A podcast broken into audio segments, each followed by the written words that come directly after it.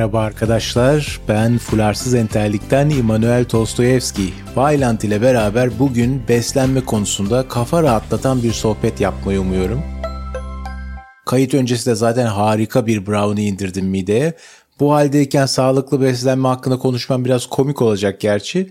Ama zaten ben doktor da değilim. O yüzden efendim balığın gözüne baka baka omega 3 takviyesi alın. Yok kahvaltıda 3 çift yumurta kırın ama yemeyin üstüne kereviz suyu. Böyle tavsiyelerde bulunmayacağım. Rahat olalım. Biz daha ziyade geçmiş ve gelecek trendlerden konuşacağız. Bunu böyle bir hikaye, bir akışa oturtmak istiyorum. Kullandığım kaynakları da umarım bölüm açıklamalarında bulabilirsiniz. Zamanı gelince birkaç milyon yıl geriye gideceğiz. Ama şimdilik beslenmenin tarihiyle değil, bilinçli beslenmenin tarihiyle başlayalım. Bu da demektir ki son 150 seneyi önümüzdeki 15-20 dakikaya sığdırmaya çalışacağım. Hadi bakalım. Eğer Brownie'den şeker komasına girmezsem tabii. 1850'lerde Hassal isimli bir İngiliz doktor ve kimyager, o zamanlar her şey olunabiliyordu aynı anda, Tıp dergisi Lancet için bir araştırma yapıyor ve Londra'da satılan yemeklerin ciddi bir kısmının hile hurda içerdiğini buluyor. Örneğin turşuyu yeşile boyamak için bakır kullanmışlar veya kahve diye sattıkları şey aslında yanmış şeker. Zamanında bu tip hile hurdalara karşı ciddi bir hukuki önlem yok.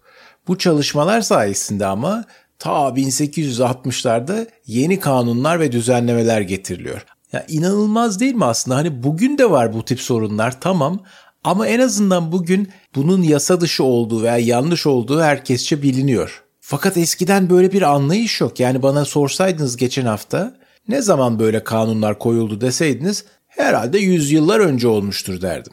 Ama yok. Sonuçta paranın bozulmasına yani altının veya gümüşün değersiz madenlerle karıştırılmasına ta asırlar önce idam cezası getirilmiş birçok toplumda.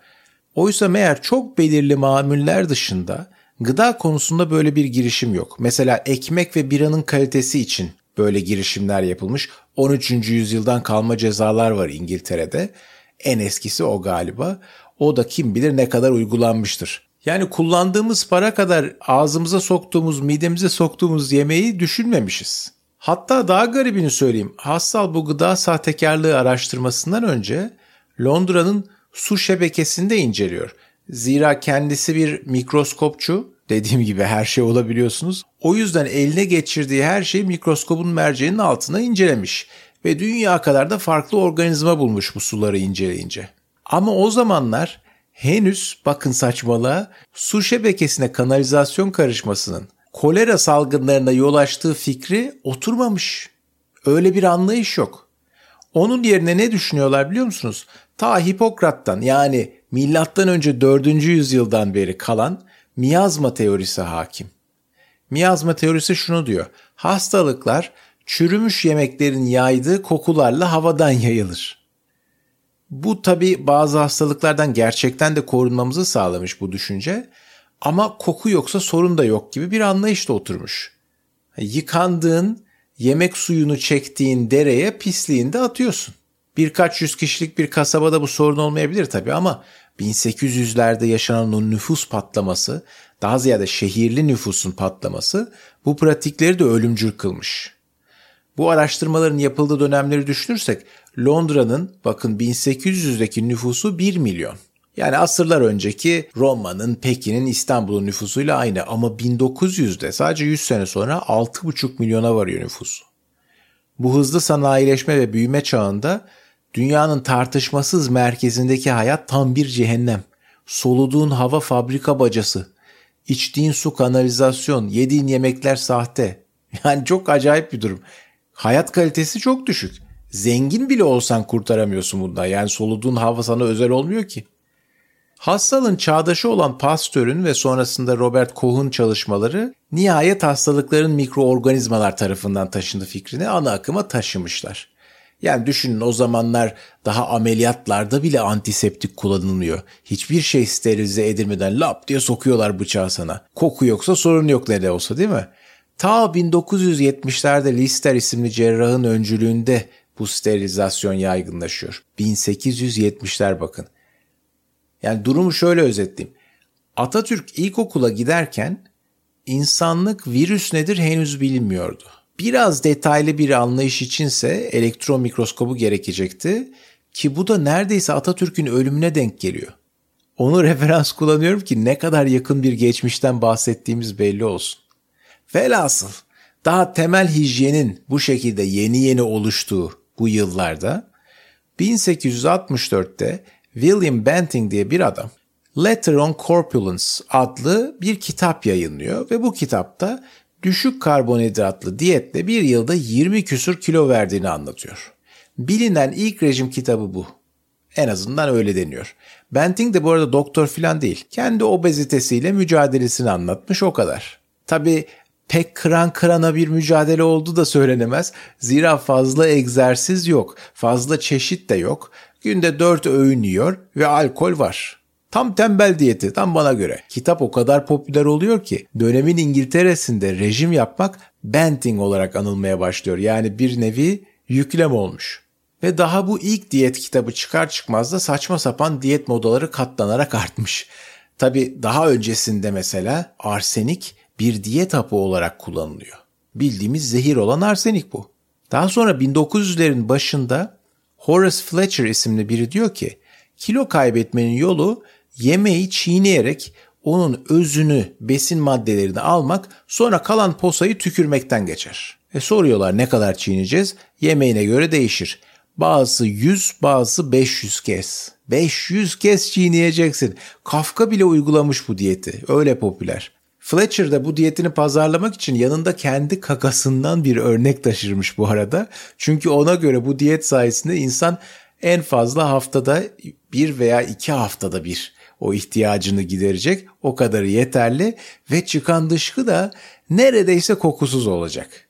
Bunu kanıtlamak için yanında taşıyor zaten. Yani bunu bazen hayal ediyorum böyle kendi dışkısını sosyetenin seçkinlerine gösterdiğini. O sahneleri düşününce adamın yüzyılın ilk trolü olabileceği fikrini de düşünmeden edemiyorum. Ama durun daha bitmedi. Bundan çok daha iğrenç bir diyet var. Bağırsak kurtları yardımıyla zayıflamaya çalışmak. Bu insanlar tenya larvalarından oluşan bir hap yutuyorlar. Yuttuktan sonra giderek büyüyen kurtlar çeşitli besinlerin emilimini engelliyor, kişiyi de güya zayıflatıyor. Bir noktada da diyorsun ki tamam ben yeterince zayıfladım, İlaç alıyorsun, tenyaları öldürüyorsun ve dışkıyla atıyorsun. Tenya dediğin şeyin boyu 10 metreye ulaşıyor ya.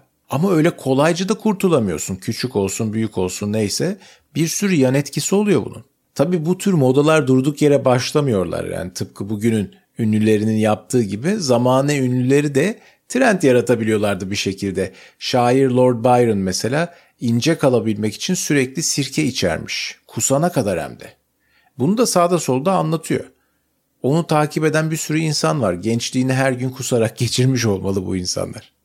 Biraz daha ileri gittiğimizde 1920'lere geldiğimizde artık kalori hesabı ana akım olmuş oluyor. Mad Men dizisini izlemişseniz türlü alengirli işlerini hatırlayacağınız bir şirket vardı. Lucky Strike diye bir sigara şirketiydi bu. Diyorlar ki eliniz tatlıya değil de sigaraya gitsin. Daha az kalori alırsınız, zayıflarsınız bu temalı meşhur bir reklam kampanyası başlatmışlar. Çok da başarılı olmuş. Hani kilo vermek ve sağlıklı olmak için sigara diyorlar. İnanılmaz değil mi?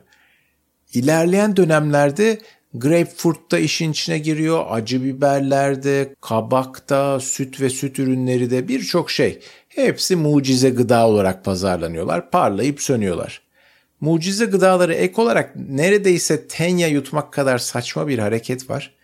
İnsanlar zayıflamak için narkozla uyumayı deniyorlar. Uyuşturucuyla uyumayı deniyorlar. Her zaman gibi tabii kısa sürede yan etkilerini zarar ortaya çıkıyor.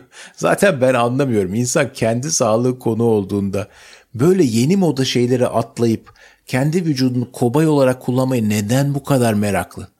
Hayır, elektronik alet alıyorsun mesela, bir telefon alıyorsun. Önce bakıyorsun değil mi? Millet birkaç ay kullansın bazı görüşler yazılsın ne diyorlar bakalım ona göre karar vereceksin. Eşya alırken gösterilen bu özeni, bu şüpheciliği insan kendi vücudu söz konusu olduğunda unutuyor nedense.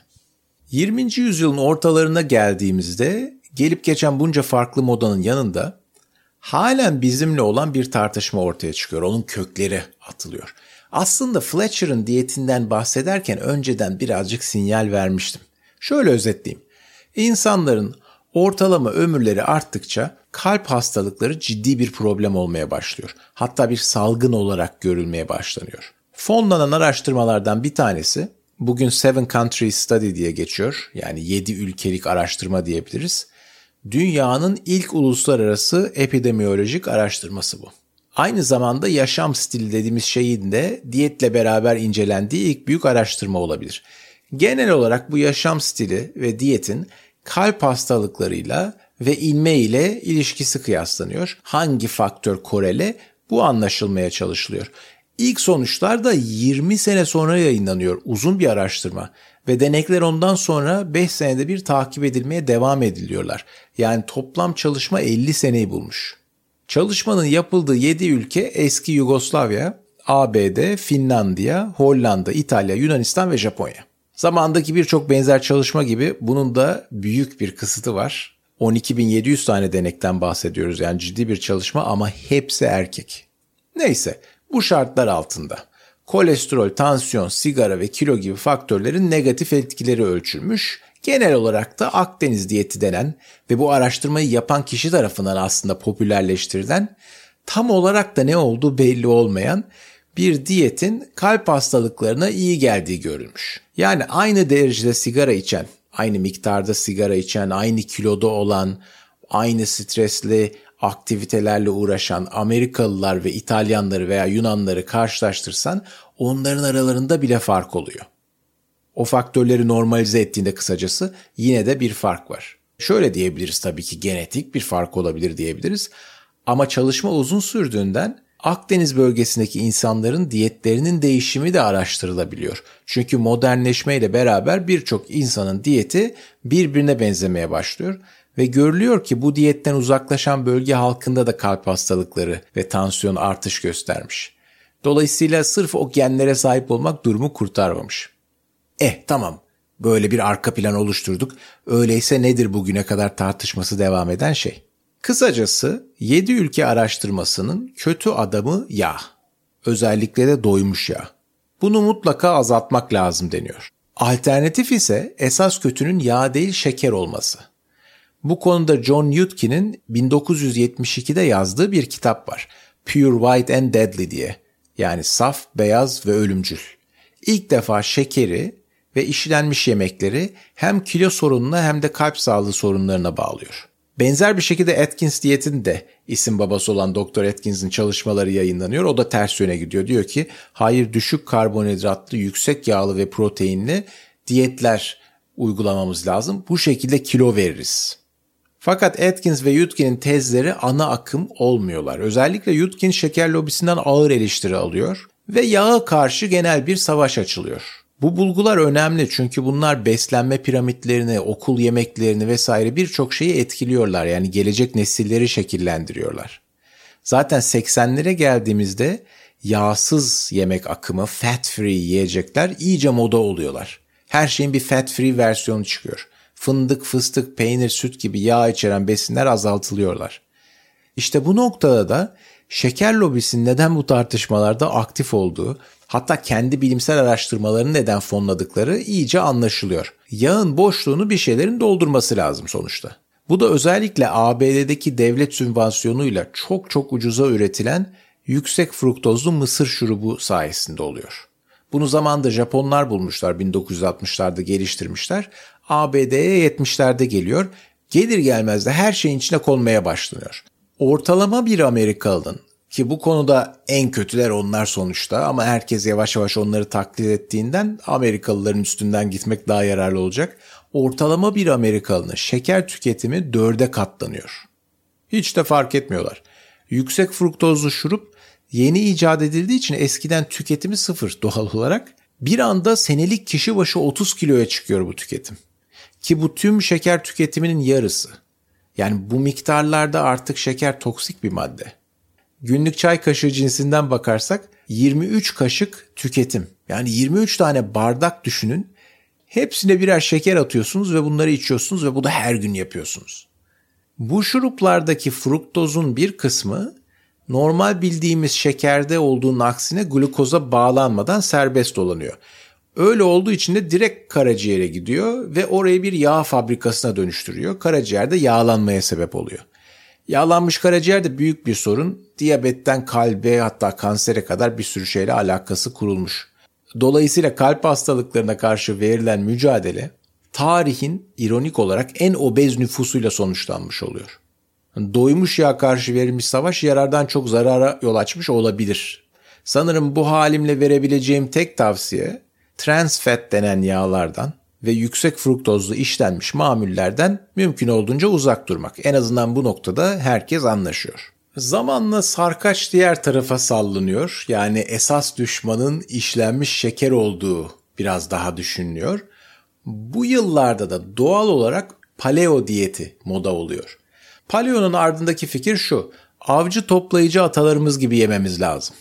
Yani 2,5 milyon yıl öncesinden yaklaşık 10 bin sene önceki tarım devrimine kadar geçen süreyi esas almalıyız. Zira biz tarıma adapte olup medeniyet kurmuş olabiliriz ama midelerimiz henüz bunu başaramadı. Tarıma adapte olamadılar. Hala eski vücutla yaşıyoruz. Fikir bu. Şimdi avcı toplayıcılar tamamen tükenmediler. Kuzey kutbundaki Inuitler mesela veya Tanzanya'da yaşayan ve tam zamanlı olarak avcı toplayıcılık yapan son toplum olan Hadzalar. Bunlar inceleniyorlar ve genelde tansiyon veya kalp hastalıklarından uzak oldukları bulunuyor. Paleo diyeti kalıbının telif hakları Cordain isimli bir bilim insanında zamanında 2002 yılında aynı isimde bir kitap yazmış. Hatta tam ismini okuyayım size. The Paleo Diet. Lose weight and get healthy by eating the foods you were designed to eat. Yani ağız dolusu isim. Zaten kitabın yarısı isminden oluşuyor herhalde. Neyse Cordain diyor ki mevcut avcı toplayıcıları taklit edelim. Bakın onların çoğunda kalorilerin yarısından fazlası etten geliyor. Dolayısıyla et yiyelim ama süt içmeyelim. Ekmek ve tahıl ürünlerinden uzak duralım. Sebzeye, meyveye, fındığa, fıstığa abanalım. Bu fikrin arkasında bir ideoloji de var tabii.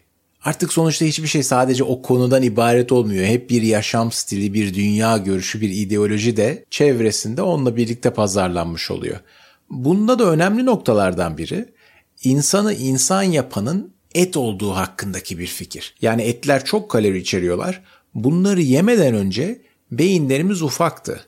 Beyinlerimizin büyümesi için gerekecek enerjiyi biz ancak etten alabiliriz. Bu ekstra enerji sayesinde beynin boyutu arttı. Şu an insan beyni dinlenirken bütün enerjimizin beşte birini tüketiyor. Diğer büyük primatlara göre üç kat fazla bu. Oransal olarak yani. Bir başka düşünce de tarım devriminin nüfusu arttırdığı tabii ki ama insanların hayat kalitesinin düştüğü, boyutlarının küçüldüğü. Tarım daha iyi beslenme demek değildi. Sadece daha tahmin edilebilir, daha güvenli beslenmeydi. Aç kalmayacağını biliyordun. Ama artan nüfus sağ olsun herkes hemen her gün aynı şey yemek zorunda. Avcı toplayıcılardaki diyet çeşitliliği azalıyor.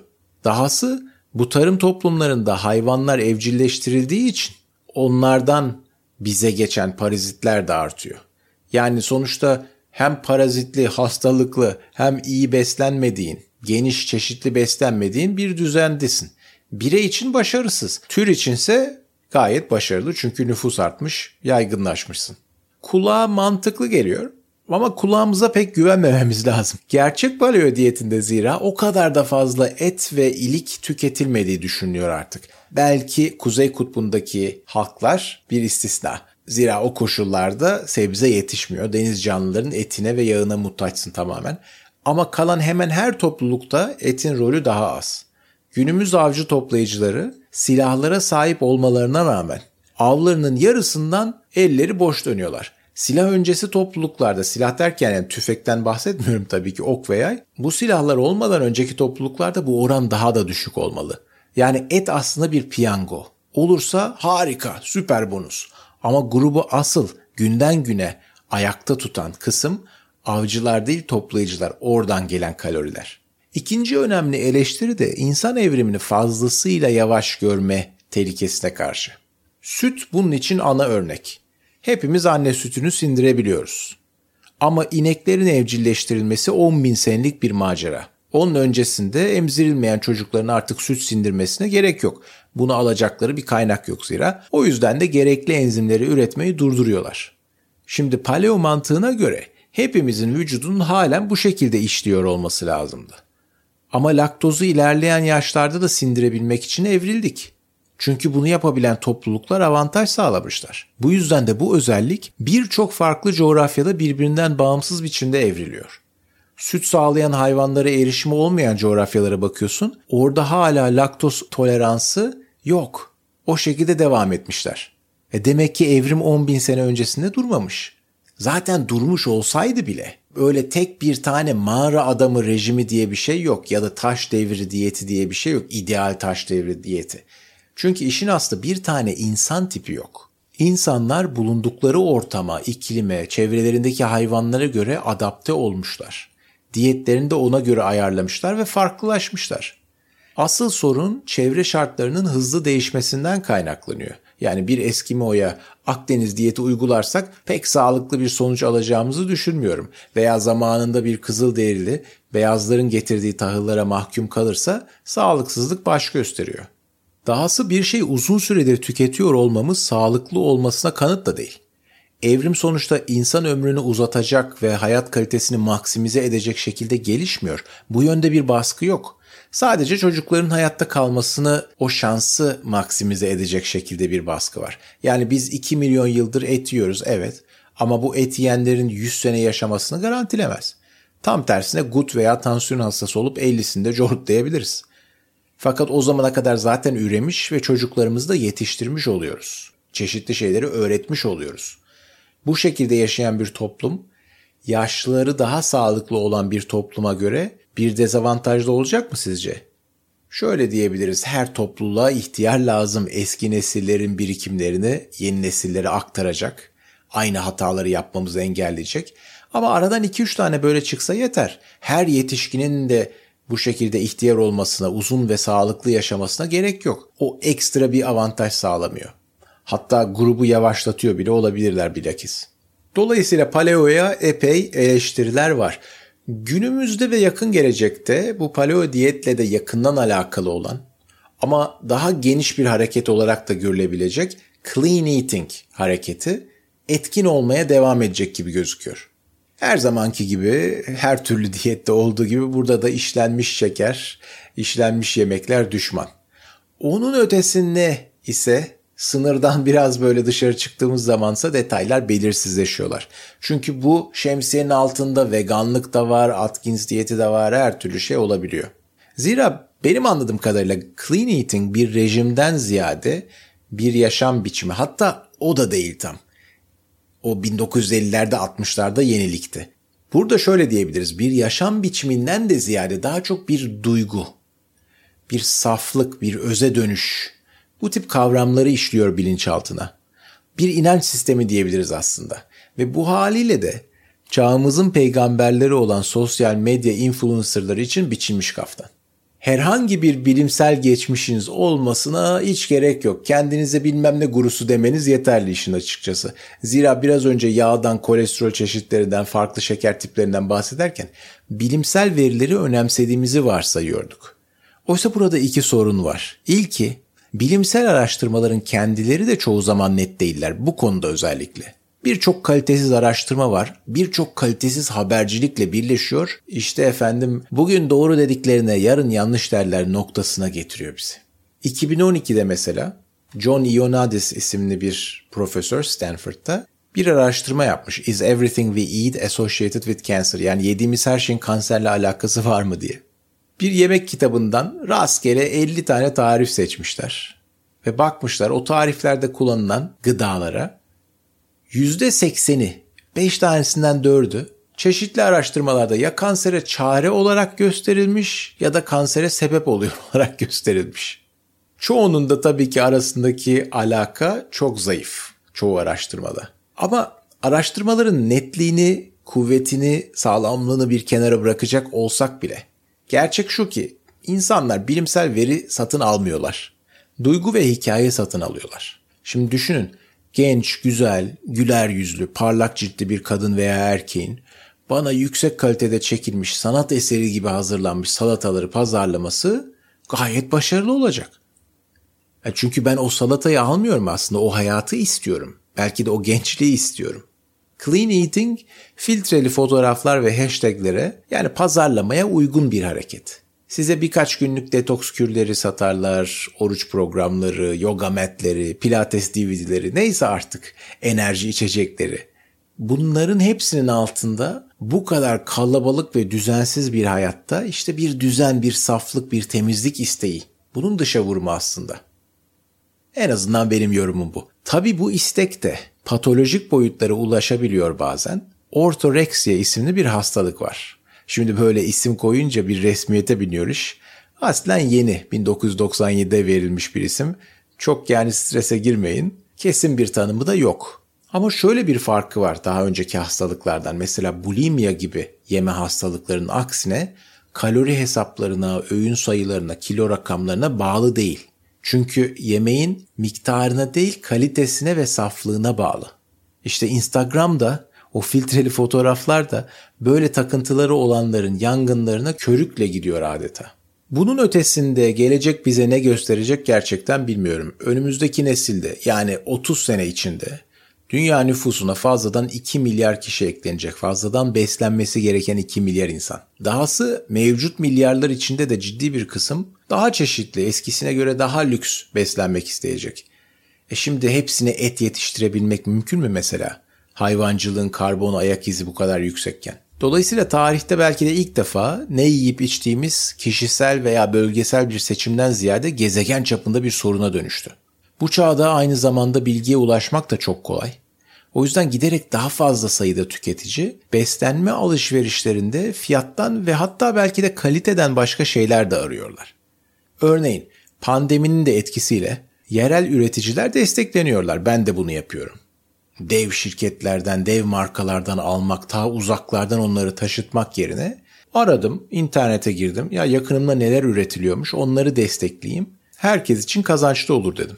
Tabii bu iş yeni değil. Bunların arasında da bir rekabet var ve bunların arasında insanlara sunacak bir hikayesi olanlar ön plana çıkıyor. Yani mesela 3 nesildir, 5 nesildir aile şirketi. İşte o aile şirketinin yüzünü görüyorsun orada. Nesilden nesile geçiyor.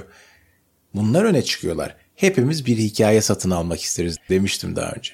Yine pandeminin etkisiyle bağışıklık sistemini güçlendiren ve stresi azaltan yemekler, takviyeler bunlar öne çıkıyorlar. Ne olursa olsun tabii insanın alışkanlıklarını değiştirmesi zor bir iş. Hele ki birileri sana böyle cık cık cık ediyorsa. O yüzden ben önümüzdeki yıllarda aktivizm tarzı veganlıktan ziyade hayvansal gıdaların azaltıldığı, etin özellikle büyükbaş hayvancılıktan gelen etin azaltıldığı, daha esnek yani flexitarian dedikleri bir diyetin daha popüler olacağını tahmin ediyorum. Ve bu üfürüğümle de beslenme trendleri yolculuğumuzun sonuna gelmiş olduğumuzu söylüyorum. Umarım bunu dinledikten sonra ya neden mucize yemek kinoadan bahsetmedin minvalinde bol bol mesaj atarak stresimi yükseltmezsiniz. Bana da anlayışlı davranırsınız. Bir kez daha tekrarlayayım. Ben Fularsız Enterlik'ten İmanuel Tolstoyevski. Sizlere az şekerli günler dilerim, katıksız günler dilerim ve Violent'la kafa rahatlatan sohbetlerle dolu günler dilerim.